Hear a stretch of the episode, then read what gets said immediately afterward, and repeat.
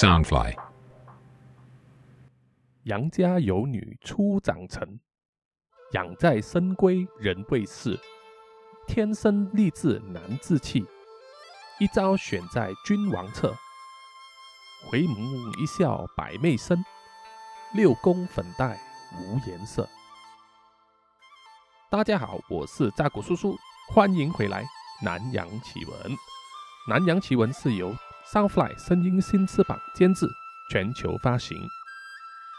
那么，为什么扎古叔叔一开始就在念诗句呢？那一句诗句是来自白居易所作的《长恨歌》。我是在呃最近这段时间所看完的一本小说，呃，叫做《妖猫传》，沙门空海之大唐鬼宴啊，这个是由日本小说家梦枕墨所做的，是引用当时在唐朝的时候和那个杨贵妃有关的一个虚构小说啊，非常的好看。那么里面有一再提及这个白居易所写的这首《长恨歌》，是来歌颂一代美人杨贵妃的那个有多漂亮。呃，这一句诗呢，其实写的非常的好，非常的贴切。所以啊，扎古叔叔就用来这一集的时候来开场，来介绍，就是说这一集的那个内容。因为这一集我要说的就是美女了。那么古时当然有很多诗词呢，是用来形容一个女孩子很漂亮。比如说宋朝的时候，黄庭坚这位诗人就写过一句诗，是说：“借水开花自一奇，水沉为骨玉为基。”这个也是描述一个女孩子啊从里到外都长得非常非常的漂亮，就好像出水芙蓉一样。哦，这句诗是来自叫做“赤韵中玉水仙花”。那么古代的时候呢，女孩子如果长得漂亮的话，当然。就会被家人安排，就是要作为一个好像出人头地一样的一个选择，对吧？就是你想要漂亮的女孩子，就要嫁给有名的人、有名望的一些官或者是将军，就可以让整个家族呢，就是出人头地了啊！因为一人得道就鸡犬升天嘛。所以以前的时候呢，就是想要把漂亮的女孩子呢嫁给有钱人或者是大官。当然，最顶级的啊，最高级的那个做法。就是要参加选妃啦，就是皇帝选妃。如果选妃成功的话，啊，除了可以做一个妃子、贵妃，甚至有一天可以做皇后，就是一国之母啊。所以这个实在是人生一个非常大的一个跃进。那么到了上世纪末，世界呢就很流行，就是要参加选美了。哦，那个时候，比如说是很熟悉的，大家看到的香港，他们也是会让那些漂亮的女孩子。每一年选这个选美比赛，那么选中了之后，这些女孩子呢，除了会进行一年的这个世界小姐或者是什么选美小姐的这个职责，去推广国家的这个形象啊，呃，慈善呐，这些呃清散的意义之外，那么过后呢，他们可能会设下后官。在接下来这段期间，他们做什么呢？有些人会继续从商，或者是继续升大学。当然，另外一个捷径就是进娱乐圈了，因为作为一个选美小姐出身呢，是一个很好的一个 title，一个标志，是可以成为进娱乐圈的一个跳板。那么进了娱乐圈之后，有一些会成名，啊，有一些呢就会可能就嫁到好的老公，啊，比如说可能会嫁给一位最有名的明星，甚至呢会嫁给富豪这样子，啊，基本上下半生呢就可以做富太太了，啊，少奶奶这样子。成功的例子呢比比皆是啊，大家都很容易找到。到了二十一世纪呢，就是现在这个网络时代，因为有这个 Facebook、IG 这一种呃 APP，就成为了全世界的美女呢施展她的魅力的一个舞台了。很多人呢都会在这个舞台上面啊，这个 APP 上面呢拼尽全力，在镜头前面呢使出他们的浑身解数。美颜滤镜呢就开到最大啊，PS 修图修到极致，就是要为了呈现他们呢最美的那一面。所以啊，现在如果要成名呢，就比较容易了，因为你已经有这种社交媒体作为一个平台，让更多人可以看到你的漂亮的一面。本集的主角呢是一位荷兰和印尼的混血模特儿，叫做 Ivana Smith。当时呢。她的芳龄只有十九岁，非常非常的年轻。在这位美女伊万娜的 IG 上，她是这么写着啊，她的个人简介就是二零一八年比利时顶级模特儿的决赛入围，然后职业呢是模特儿、产品经理、名媛，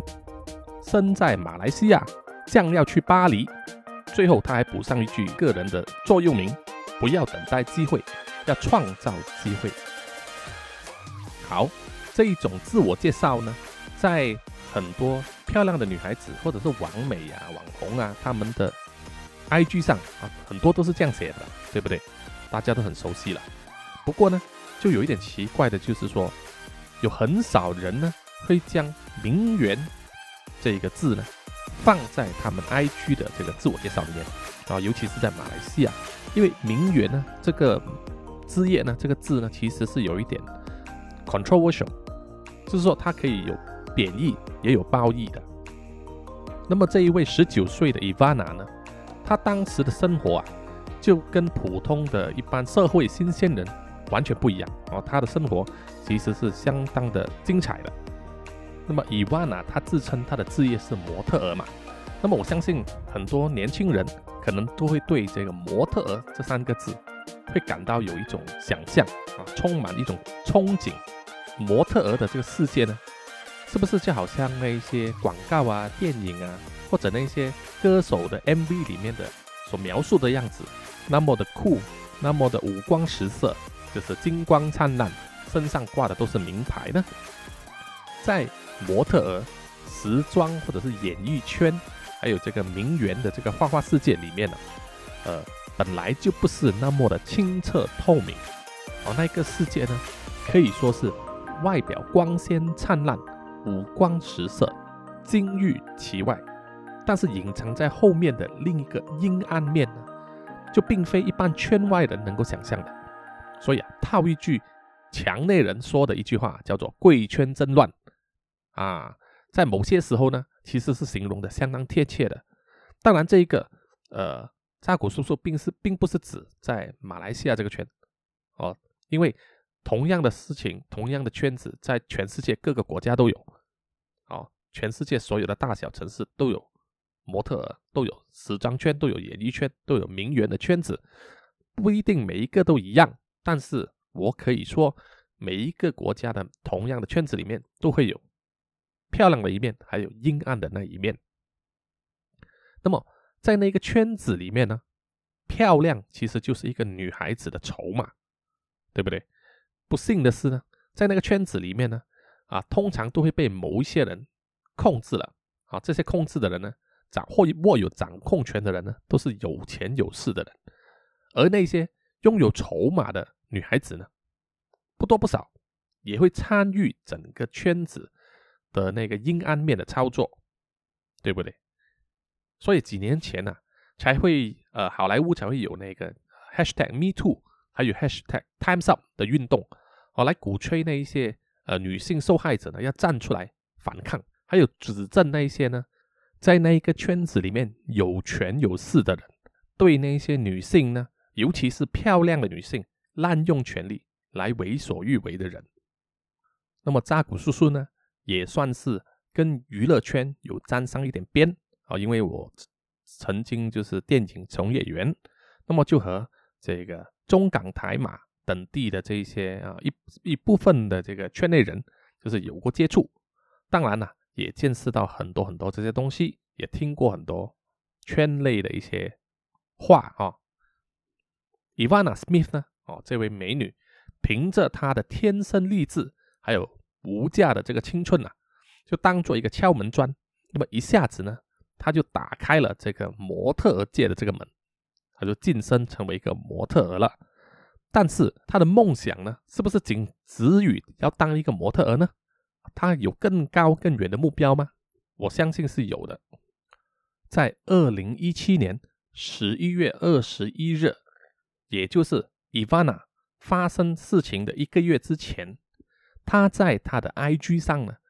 贴出一张照片。当时呢，他身穿一个非常端庄的这个办公室装扮，好像一个 OL 一样。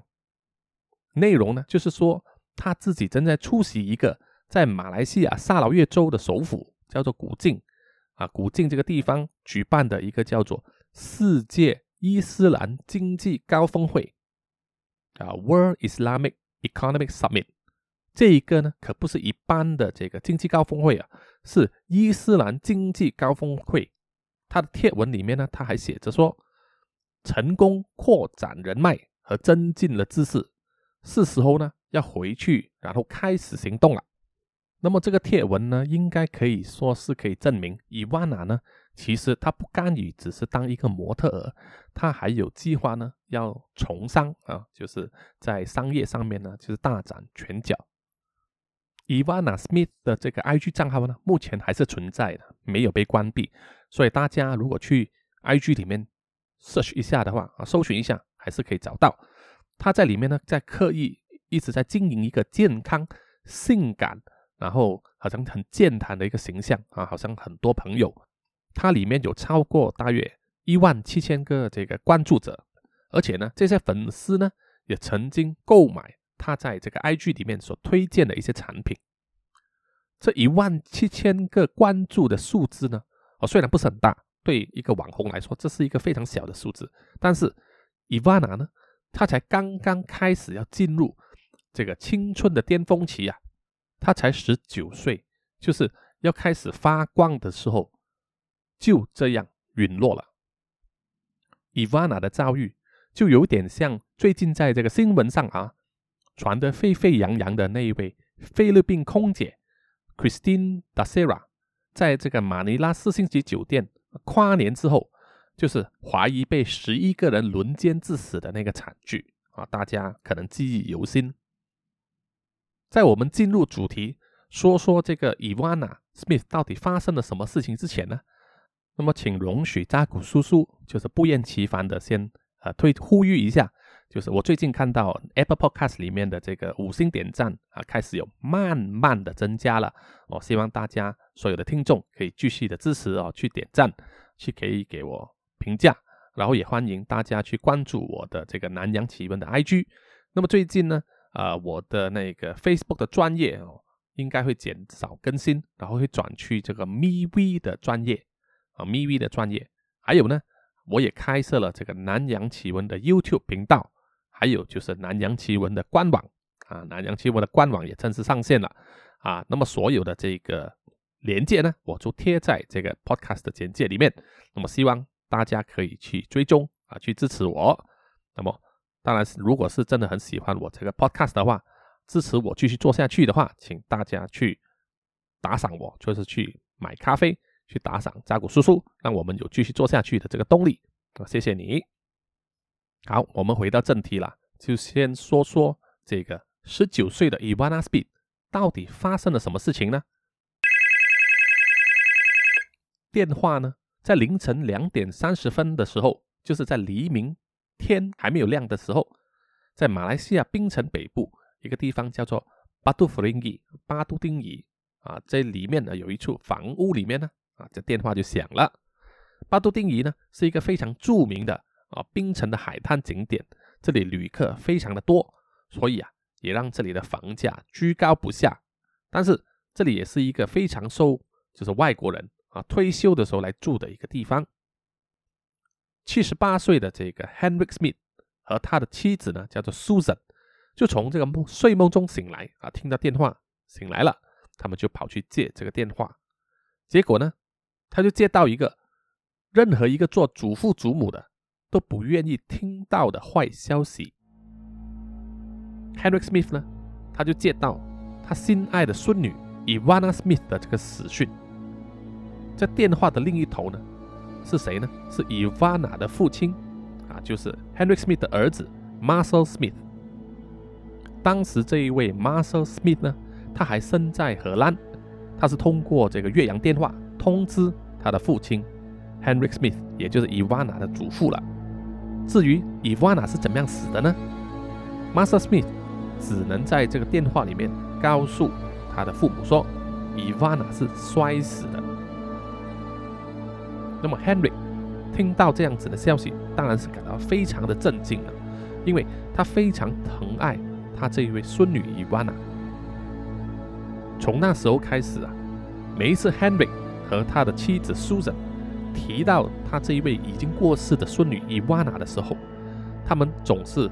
带着一个无奈又无助的目光啊，泪光闪闪的，有很多就是抑郁在心头说不出来。事情是怎么发生的呢？就是发生在二零一七年十二月七日下午三点左右。哦，下午三点，Ivana Smith 呢，就全身赤裸的这个尸体呢，就被发现在这个吉隆坡一栋豪华公寓，叫做 The Cap Square Residence，啊，这个豪华公寓里面的六楼被发现。根据当时的这个推测呢，啊，报道或者是警方的推测，就说 Ivana 呢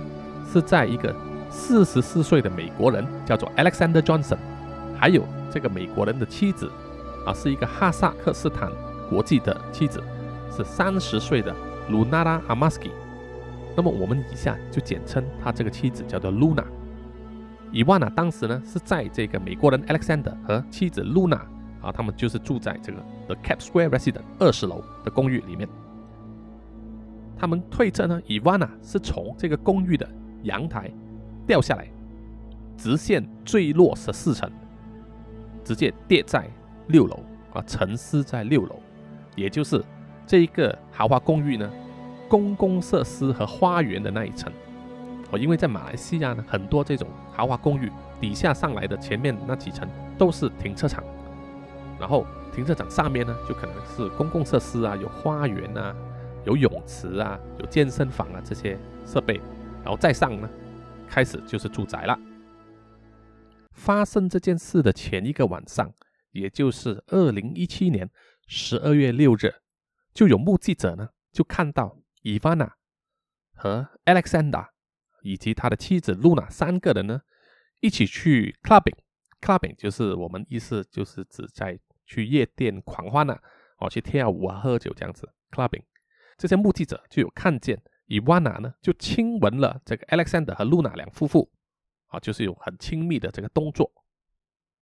他们的狂欢呢，就一直持续到第二天，也就是二零一七年十二月七日凌晨三点左右。那么这三个人呢，就移师到一家啊卡拉 OK 俱乐部里面，继续的喝了，继续的狂欢。那么在这个电梯旁边的这个 CCTV 啊，闭路电视的录像就有拍摄到，就可以证明说。约在早上五点二十二分左右，啊，就可以拍到这个 Alexander 呢，就用一个公主抱的方式，就抱着这个当时还有意识的这个 Ivana，哦，离开了这个卡拉 OK 俱乐部，就进去这个电梯。那么 Alexander 的妻子呢，Luna 就跟随在后面，表现呢都很自然，哦，三个人都很自然。然后呢，Alexander 在早上。六点左右就带这个伊万娜回家啊，就是回到他们这个 The Cap Square Resident。同一天下午三点的时候啊，下午三点，伊万娜的尸体呢就被发现了。那么就没有人知道伊万娜呢到底是自己从阳台掉下来摔死的呢，还是被 Alexander 夫妇推下来的呢？或者是还有第三种可能呢？而且问题是，为什么掉下来的伊万娜是浑身赤裸，没有穿衣服，连鞋子也没有呢？很奇怪吧？哦，那么接下来我们要说一说这一间公寓的主人 Alexander 和 Luna 夫妇是什么人呢？就根据有一个网站叫做 Bitcoinist.com 哦，就是中文叫做比特币人 .com 的这个网站，上面有发布过一。份这个新闻稿里面呢，就有描述说，Alexander 呢是一个相当富有和相当有钱的一个加密货币的交易商啊，就是他交易这个 Bitcoin 了，并且呢，就和别人共同创立了一家公司，叫做 Everest Technologies。这家公司呢的业务是一家区块链金融科技的初创公司。那么就有马来西亚吉隆坡银行界里面的一些消息人士啊。可以证实，Alexander 呢是一位比特币交易商，啊，他这个身份没有怀疑，并且呢，他还有一个外号啊，有一个美誉叫做“派对动物”，就是 Party Animal 呢。啊，大家都知道派对动物是什么意思了啊，就是很爱去玩的人。而在另外一份这个新闻网站叫做 DailyBeast.com 的内容呢，他们就引用了一个圈内人里面的说话啊，就描述 Alexander 和 Luna 这对夫妇呢，就有怪异的性癖好，而且呢，会因为毒品呢而引发一些问题啊，这些都是 DailyBeast 里面所写的描述。那么 Alexander 和 Luna 的婚姻呢，是他的第二段婚姻。啊，他是二婚，他们两个人之间呢有一个小女儿。Alexander 的前妻呢就叫做 Mary Ann Segato，他在接受英国《每日邮报》啊叫做 Daily Mail 采访的时候就有说，Mary Ann 和 Alexander 的婚姻当时啊是非常的叫做 Apple Pie 啊，非常的美苹果派啊，这个是美国人的意思，就是比喻非常的完美啊，非常的 Vanilla，非常的普通。而且他也描述说，Alexander 呢是一种连蚂蚁也不会去伤害的人。好，那么在 Ivana 出事啊摔死的这个事故发生之后，检验报告呢后来就证实了 Alexander 和他的妻子 Luna 呢对这个毒品和药物测试呈现阳性反应，所以这两个人呢就在二零一七年十二月十一日被这个马来西亚警方呢。就控告他们滥用药物，并于一个礼拜之后就获得保释，这样子。那么验尸报告呢，还证实说，伊瓦娜的身体里面呢，就还有残留这个毒品和酒精的成分，就是说伊瓦娜死前呢是有喝酒，而且有服用过这个毒品的这种药的。那么至今为止呢，还没有。对这一对夫妇，就是 Alexander 和 Luna 呢，提出和伊万娜之死有关的任何提控啊，完全没有去指控他们，只是呃，就是执法当局呢，只是将 Ivana 的死呢列为鲁莽行动造成，所以啊，Alexander 和 Luna 呢是可以自由出入境的。于是啊，他们就带着这个小女儿呢，就离开马来西亚，就去了美国。据说呢，目前他们住在迈阿密。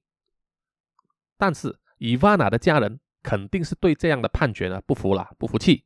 啊，因为他们没有给这个伊万娜死的一个交代，没有得到答案。尤其是呢，针对这个 Alexander 和 Luna 两夫妇，因为他们是最后一个和 Ivana 见面的人，再加上确认他们有滥用毒品，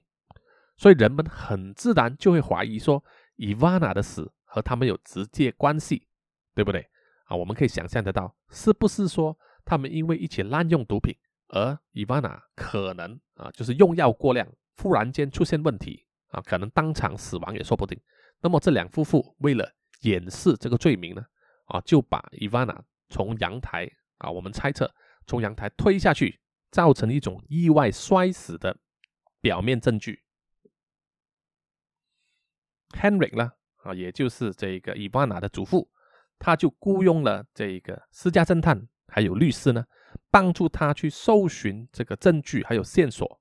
就是希望能够收集到足够的证据呢，能够上诉到这个最高法院，希望呢能够重新翻查这一个案件。那么到了二零一八年四月的时候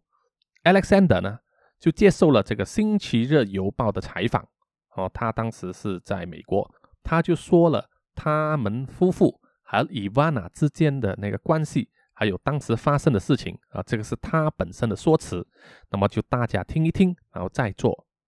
分析。Alexander 说呢，他和 Luna 在二零一七年十月的时候，就在吉隆坡一家夜店呢，就认识了这个 Ivana 了。他说呢，，Ivana 和他们两夫妇啊，就有来电的感觉。啊，我大家知道来电呢，不是打电话，而是有那种感情上的来电。Alexander 也说，他告诉那个记记者啊，他手机里面呢就保存了很多这个 WhatsApp 的这个信息，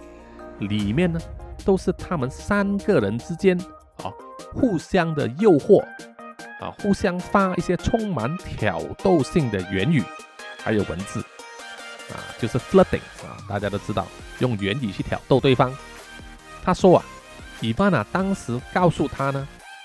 伊万娜自己是二十六岁啊，就是年龄报大数了。实际上伊万娜只有十九岁，而当时呢，Alexander 并没有提出疑问，这个其实也是正常的。因为第一，那个时候在晚上啊，视野可能不是这么清楚；二来呢，伊万娜的打扮也是比较成熟的，所以她可能样子、外表看起来是比她实际年龄稍微大一点，是很正常的。那么 Alexander 也说呢，他知道伊万娜和他们当晚在一起的时候是有喝酒和服用这个软性毒品的。那么软性毒品大家都知道，可能是指那一些。呃，摇头丸、冰毒啊，这些药丸式的毒品。那么，Alexander 又说呢，在 Ivana 死前的最后那几个小时呢，也就是二零一七年十二月七日早上，当他们清醒之后啊，就是去 clubbing 玩，去了卡拉 OK，回来睡觉。到了早上清醒之后，Ivana 呢就和他们两夫妇一起共进早餐啊，一起吃了早餐。然后呢，Luna。就带她的女儿出去上学了。露娜就从学校回来的时候，啊，女儿已经上学了。回到家里的时候，已经是大约八点十五分早上。当时呢，露娜就看到伊万娜和 Alexander 呢是一起睡在这个寝室的床上，但是呢，伊万娜是醒着的，而 Alex 呢是睡着的。，Luna 就坐在沙发上。二十分钟之后，伊万娜呢就放起了一个音乐，然后呢就脱掉了她的衣裳，啊，全身赤裸，脱光光了。然后伊万娜呢就牵着 Luna 进去了这个寝室。那么大家就可以想象到那个画面，就是整个气温就开始变热了，热起来了。当时呢，三个人就在寝室里面进行了性行为。啊，也就是 Ivana 和 Alexander 和 Luna 夫妇呢，就是做了这个三 P。Luna 的供词里面呢，又说大约早上十点的时候，Ivana 呢开始四处的走动，啊，口中念念有词这样子。根据 Luna 的说法是说，当时啊，他看到 Ivana 这样子走来走去，但是他没有理他，他只是继续睡他的回笼觉。时间时应该当时是十点十五分左右。一直到露娜睡醒，已经是下午一点二十五分左右了，他才发现伊万娜并不在屋子里面。他说啊，他当时是认为说伊万娜应该是离开了这个公寓去了拍摄，因为伊万娜曾经有跟他提起过哦，他说那一天呢他会有一个拍摄。Alexander 和露娜夫妇呢就一直坚持说他们和伊万娜的死呢完全没有任何关系。啊，撇清了所有的关系。他说，自从发生那一件事情之后，啊，他们的生命呢就常常受到威胁，甚至呢有人说要绑架他的小女儿。啊，Alexander 说啊，有有男人呢自称是 Luna 的父亲，就打电话给保姆，要求说要去接送他的这个小女儿。但是啊，事实上，Luna 的父亲呢很多年前已经死了，所以啊，Alexander 说。他就因为这样子，就牵动了他这个神经，他就逼于无奈，就必须举家呢，就搬离这个马来西亚，就回到美国。那么，到底 Alexander 说的这一片故事是不是事实呢？各位听众听了之后，又能不能够接受呢？这一集的南洋奇闻呢，就暂时说到这里，在下一集呢。扎古叔叔呢，再跟大家分享更多的关于这个伊万娜的命案的来龙去脉。那么在结束之前呢，也容许扎古叔叔在这里呼吁大家去我的 Apple Podcast 里面给我这个五星的评价，还有留言。也欢迎大家去关注南洋奇闻的 IG 这个 MV 的专业，还有就是关注我们刚刚开的这一个啊 YouTube 的频道，还有南洋奇闻的官网。那么，希望大家能够在这个疫情期间保持健康啊，身体健康，多多消毒，记得戴口罩啊，出入小心。那么，我们下一集再见，拜拜。